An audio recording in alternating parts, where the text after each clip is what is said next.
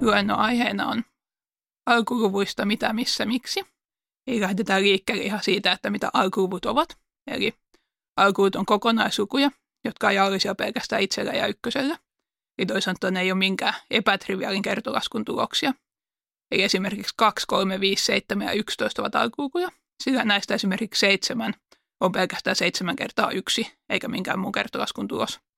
Ja sitten taas toisaalta 6 on 2 kertaa 3 ja 15 on 3 kertaa 5, jolloin nämä ei ole alkulukuja, koska ne on tämmöisiä kertolaskun tuloksia.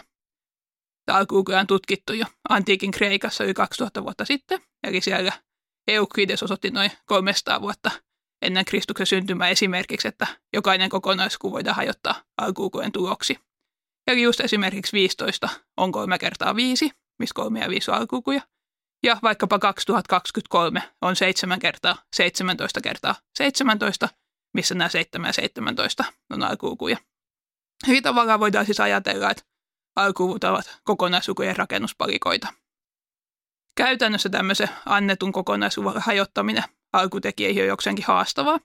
Eli esimerkiksi ei ollut mitenkään itsestään selvää, että tämä 2023 on just 7 kertaa 17 kertaa 17.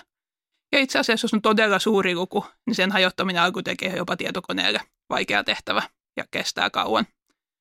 Mutta sitten toisaalta, jos mä ajatellaan lukujen rakentamista, eli kertolaskua, niin se on paljon helpompaa. Eli allekkain kertolaskua hyödyntämällä jopa suuria lukuja pystyy aika helposti kertomaan käsin keskenään, ja toisaalta tietokoneelle vasta kertolasku helppoa onkin. Eli tässä kohtaa tavallaan tämä analogia rakennuspalikoiden kanssa ei täysin toimi, eli rakennuspalikoilla nimenomaan se rakentaminen on se vaihe, joka vaatii tarkkuutta, keskittymistä ja aikaa, eli tämä kertolasku, kun sitten taas rakennuspalikoilla sen tehty rakennelma hajottaminen, sen osaa pieni taaperokin tehdä, se on hyvin helppoa. Eli se, siinä kohtaa tämä analogia ihan täysin toimi. Ehkä ensimmäinen sitten luonteva kysymys alkulukuihin liittyen on se, että kuinka paljon niitä on. Ei kokonaisluku ihan äärettömästi, jolloin intuitiivisesti ajatellen voisi ajatella, että tarvitaan enemmän ja enemmän alkulukuja, jotta saadaan kaikki kokonaisluvut rakennettua. Eli samahan pätee rakennuspalikoihinkin, kun erilaisia rakennuksia tulee lisää, niin voisi ajatella, että myöskin palikoita tarvitaan lisää. Ja itse asiassa alkulukujakin lukumäärää pohdittiin jo antiikin aikaa, ja jo Eukleides osoitti silloin, että alkulukuja on äärettömästi. Ja tämä todistui itse asiassa melko lyhyt, ja mä esittelenkin sen idean tässä, että miten voidaan osoittaa, että alkulukuja on äärettömästi. Ja tämä todistus perustuu vastaoletuksen tekemiseen. Eli kuvitellaan, että meillä olisi vain äärellinen määrä alkulukuja. Yksinkertaisuuden vuoksi kuvitellaan, että pelkästään 2, 3 ja 5 olisi alkulukuja. Ja sitten tarkastetaan näiden kaikkien alkulukujen tuloa ja lisätään siihen ykkönen. Eli me saadaan 2 kertaa 3 kertaa 5 on 30 ja sitten lisätään siihen ykkönen, jolloin me saadaan 31. Ja nyt jos me katsotaan tämä luku 31, niin jos me jaetaan se millä tahansa alkuluvulla, ei 2, 3 tai 5, niin jakojäännös on aina 1. Eli esimerkiksi 31 jaettuna 5 on 6 ja 1 viidesosa ja 31 jaettuna 3 on 10 ja 1 viidesosa. Eli tämä tarkoittaa käytännössä sitä, että koska jakojäännös on aina 1, niin 31 ei voi olla jaollinen millään alkuluvulla. Ja tämä on taas ristiriita sen oletuksen kanssa, tai sen lauseen kanssa, että kaikki luvut pystyy hajottamaan alkulukujen tuloksi. Eli tähän jää jäljellä 2 vaihtoehtoa. Joko 31 on itse alkuluku, kuten se itse asiassa onkin, tai sitten se on jaollinen jollain uudella alkuluvulla, joka ei ollut tässä meidän listassa. Ja täten tämä meidän vastaoletus, että pelkästään 2, 3 ja 5 olisi alkulukuja on väärä, ja alkulukuja on pakko olla lisää, niin kuin esimerkiksi tämä 31. Ja samanlainen päättely toimii paljon yleisemminkin. Ja tätä kautta voidaan päätyä siihen, että itse asiassa alkulukuja on oltava äärettömästi, niin täytyy aina löytyä lisää. Kun me edelliset alkuluvut kerrotaan keskenään ja lisätään 1, niin se aina johtaa joko uuteen alkulukuun suoraan tai sitten, että siellä on tekijänä uusi alkuluku. Mutta me matemaatikot emme tyydy tähän tietoon, että alkulukuja on äärettömästi, vaan me halutaan tietää, että kuinka äärettömästi niitä on. Äärettömiähän on erilaisia. Esimerkiksi parillisia kokonaislukuja on äärettömästi, ne jatkuu loputtomasti. Mutta toisaalta kaikkia kokonaislukuja on silti 2 kertaa enemmän kuin parillisia kokonaislukuja. Ja sitten taas desimaalilukuja vasta paljon enemmän onkin kuin kokonaislukuja, eli äärettömiä erilaisia. Ja matemaatikot haluaa tietää, että kuinka paljon niitä alkulukuja, kuinka äärettömästi niitä alkulukuja sitten on. Ja tästä alkulukujen lukumäärästä onkin itse asiassa tarkempaakin tietoa ollut aika kauankin. Erityisesti vuonna 1896 Hadamard ja Vallée-Poussin todisti niin kutsuttu alkukulause, jonka perusteella me tiedetään, että johonkin suureen lukuun x mennessä on noin x jaettu luonnollinen logaritmi xllä alkulukua. Ja käytännössä tämä tarkoittaa sitä, että jos me esimerkiksi katsotaan luvun 10 potenssia n ympäristöä, eli luku, missä on 1 ja n kappaletta nollia, niin siellä peräkkäisten alkulukujen keskimääräinen etäisyys on noin luonnollinen logaritmi 10 potenssia n:stä, mikä on noin 2,3 kertaa n. Eli esimerkiksi luvun miljoona, joka on 10⁶6 ympäristössä, alkulukujen keskimääräinen etäisyys on 14. Eli mentäessä suurempiin lukuihin alkuluvut harvenee, mutta harveneminen tapahtuu aika hitaasti. Mutta todettakoon tässä yhteydessä kuitenkin, ettei ole pystytty osoittamaan, että peräkkäistä alkulukujen välinen tyypillinen etäisyys olisi tuo luonnollinen logaritmi 10⁴ n:stä, vaan se on vain keskimääräinen etäisyys. Eli tämä epäharmonia vastaa oikeastaan sitä, että jos on koululaisen todistuksen keskiarvo on 7, niin se ei tarkoita todistuksesta olisi yhtään 7. Siellä voi olla 3/4 ja 3/10. Ja samoin periaatteessa alkulukujen välimatkat voisi olla usein keskimääräistä pidempiä ja usein keskimääräistä lyhempiä, ja tämä keskimääräinen etäisyys ei ehkä esiinnykään.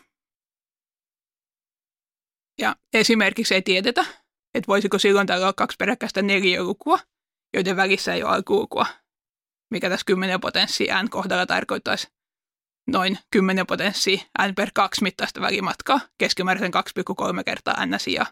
Eli esimerkiksi tässä tapauksessa miljoonaa kohdan välimatka olisikin joskus noin 1000, eikä 14. Eli me ei pystytä osoittamaan tätä, että välimatka ei voi olla tosi pitkä aina välillä. Ja Legendren konjektuuri ennustaa, että ihan näin pitkä se ei voisi koskaan olla. Ennustaa, että 2 4-luvun välillä on aina alkuluku, mutta aivan tätä ei ole pystytty todistamaan. Sitten toisaalta sovellusten kannalta olisi hyödyllistä, jos me pystyttäisiin generoimaan suuria alkulukuja, mutta ei ole myös mitään semmoista yksinkertaista ja käytännöllistä kaavaa, joka antaisi meille n alkuluku, tai ylipäätään antaisi pelkästään eri alkulukuja. Epäkäytännöllisiä kaavoja kyllä on, mutta niistä ei tietysti ole sitten hyötyä.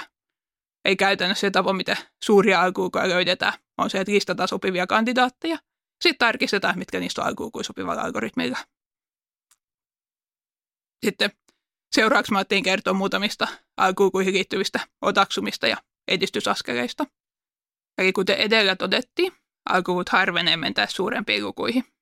Mutta jos alkuluvut käyttäytyisi odotusten mukaisesti, niin olisi kuitenkin äärettömästi sellaisia lukupareja, joiden etäisyys toisistaan on 2. Eli tämmöisiä pareja esimerkiksi 11 ja 13 tai 29 ja 31. Mutta kukaan ei ole pystynyt osoittamaan, että tällaisia alkulukupareja olisi äärettömästi. Ja tätä ratkaisematonta kysymystä kutsutaan alkulukukaksoiskonjektuuriksi. Kaikki mahdolliset laskelmat ja todennäköisyysmallit, mitä on tehty, niin tukee tätä konjektuuria, mutta sen todistus uupuu, kukaan ei ole pystynyt osoittamaan, että jos mennään äärettömän pitkään, näitä alkulukukaksosia edelleen löytyy. Ja itse asiassa vuoteen 2010 mennessä ei oltu pystytty todistamaan, että 2 peräkkäisen alkuluvun välinen etäisyys olisi äärettömän usein edes mikään rajoitettu luku. Mutta nykyään erityisesti Zhangin ja Maynardin läpimurtojen perusteella me tiedetään, että 2 peräkkäisen alkuluvun välinen etäisyys on äärettömän usein korkeintaan 246, eli että on päässyt tämmöiseen konkreettiseen ja selkeäseen ja suhteellisen pieneen rajaan, vaikka se onkin vielä kaukana 2. Ja toinen tämmöinen alkulukuihin liittyvä ongelma, missä on saatu edistystä, liittyy siihen, että Van der Korput todisti vuonna 1939, että on olemassa äärettömästi tasaväliin esiintyviä alkulukukolmikoita. Eli tämä on vanha tulos, joka esimerkiksi alkulukukolmikoista tasavälein esimerkki on 11, 17 ja 23, missä aina välimatka on 6. Tai toinen esimerkki 29, 41 ja 53, missä on tasaväli on 12 aina. Ja tosi pitkään ei osattu todistaa tällaisia nelikoita, olisi äärettömästi. Eli esimerkki tämmöisestä nelikosta on 11, 17, 23 ja 29, missä välimatka aina 6. Mutta kukaan ei pystynyt osoittamaan näitä nelikoita, olisi äärettömästi. Tähän liittyen vuonna 2004 Green-Tao teki läpimurro. He itse asiassa osoitti paljon enemmänkin. He osoitti, että millä tahansa k on olemassa k-kikoita tasavälisiä alkulukuja. Eli esimerkiksi on olemassa miljoona alkulukua tasavälejä. Ja tämä on tietysti valtava harppaus verrattuna tähän aiemmin tunnettu 3 tasavälisen alkuluvun tapaukseen. Tämä Green-Taon todistus on lähes 70 sivua pitkä ja hyvin syvällinen, ja se perustuu moniin muihin aikaisempiin matemaattisiin konsepteihin ja artikkeleihin. Mutta tämäkin läpimurto on johtanut itse asiassa myöhemmin moniin muihin uusiin tuloksiin, joita todistavat sekä Green-Tao itse että lukuisat muut matemaatikot. Luonnollisesti on paljon muitakin avoimia kysymyksiä alkulukuihin liittyen, ja toisaalta meidän tietämyksemme alkuluvuista muitakin osia merkittävästi lisääntynyt vuosien saatossa. Tällaisen teoreettisen pohdinnan jälkeen on ehkä paikaan kertoa, että mihin lukuteoria oikeastaan tarvitaan tai missä sitä esiintyy. Eli monet tämmöiset kryptografiset eli salausalgoritmit hyödyntää alkulukuja.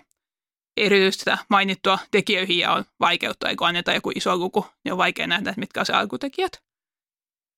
Ja jopa tietokoneelle. Ja tähän perustuu moni tämmöinen salausalgoritmi. Ja nykypäivänhän tietosalausta tarvitaan aivan jatkuvasti.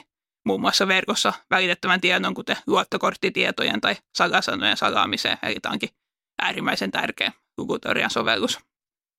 Toisaalta myös niin kutsuttu koodausteoria, jota käytetään korjaamaan kännykkäverkkohäiriöiden aiheuttamia virheitä, hyödyntää edistyntä algebraista lukuteoriaan tällainen nykypäivän sovellus. Toisaalta myös vaikkapa luonnosta löytyy mielenkiintoisia esimerkkejä alkulukujen hyödyntämisestä. Eli esimerkiksi on tämmöinen eräs hyönteislajike, kaskaslajike, jonka magisisada, joka ilmaantuu alueesta riippuen 13 tai 17 vuoden sykleissä. Tässä nämä 13 ja 17 on molemmat alkulukuja. Eli tämä kaskas edelleen niin, että nämä aikuiset kaskaat elää keväisi 4-6 viikkoa ja sen aikana ne naaraat munii. Poikaset kuoriutuu ja sitten ne kaivautuu maahan ja herää sieltä yhtäaikaisesti suurina laumoina 13 tai 17 vuoden välein alueesta riippuen. Ei voi ensinnäkin kun ihmetellä näiden hyönteisten sisäisen kellon tarkkuutta, jos ne yhtä aikaa kaikki sieltä 13 vuoden kuluttua vaikka herää. Toisaalta luonnollisestikin biologit on ihmetelleet ja arvailleet syitä näiden kaskaksen tälle pitkälle alkulukusyklille. Ja ainakin syklin mittava pituus varmistaa sen, että mikään eliö ei voi turvautua näihin kyseisiin kaskaksiin niitä ainoa ravinnon lähteenä, vaan kaikilla eliöillä täytyy löytyä jotain muutakin ravintoa. Toisaalta sitten myöskin tämän alkulukusyklin ansiosta kaskas välttää useammin säännöllisin väliajoissa apuvat saalistajat. Eli jos tämä kaskas heräisi esimerkiksi 12 vuoden välein, niin se voisi tavata joka toinen ja joka kolmas vuosi ilmaantuvat saalistajat joka kerta, kun se herää. Mutta kun se herää tämmöisessä alkulukusykissä, niin se tapaa harvemmin nämä muut säännöllisen sykin mukaan ilmaantuvat eliöt. Lopuksi mä voisin vielä palata kertaamaan näitä muutamia olennaisimpia asioita alkulukuihin liittyen, mitä on tässä luennolla tullut esiin. Eli tosiaan alkulukuja on tutkittu yli 2000 vuotta, mutta niiden jakautumiseen liittyy edelleen monia avoimia kysymyksiä. Mutta pitkästä historiasta huolimatta alkulukujen tutkimus etenee aivan jatkuvasti ja 2000-luvullakin on tapahtunut jo merkittäviä ja yllättäviä läpimurtoja.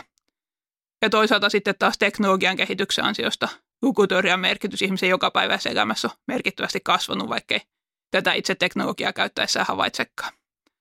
Eli itse ainakin odotan mielenkiinnolla, mitä alkuluvuista saadaan tulevaisuudessa todistettua ja toivon osaltani olla mukana edistämässä tätä tietämystä niistä. Kiitos.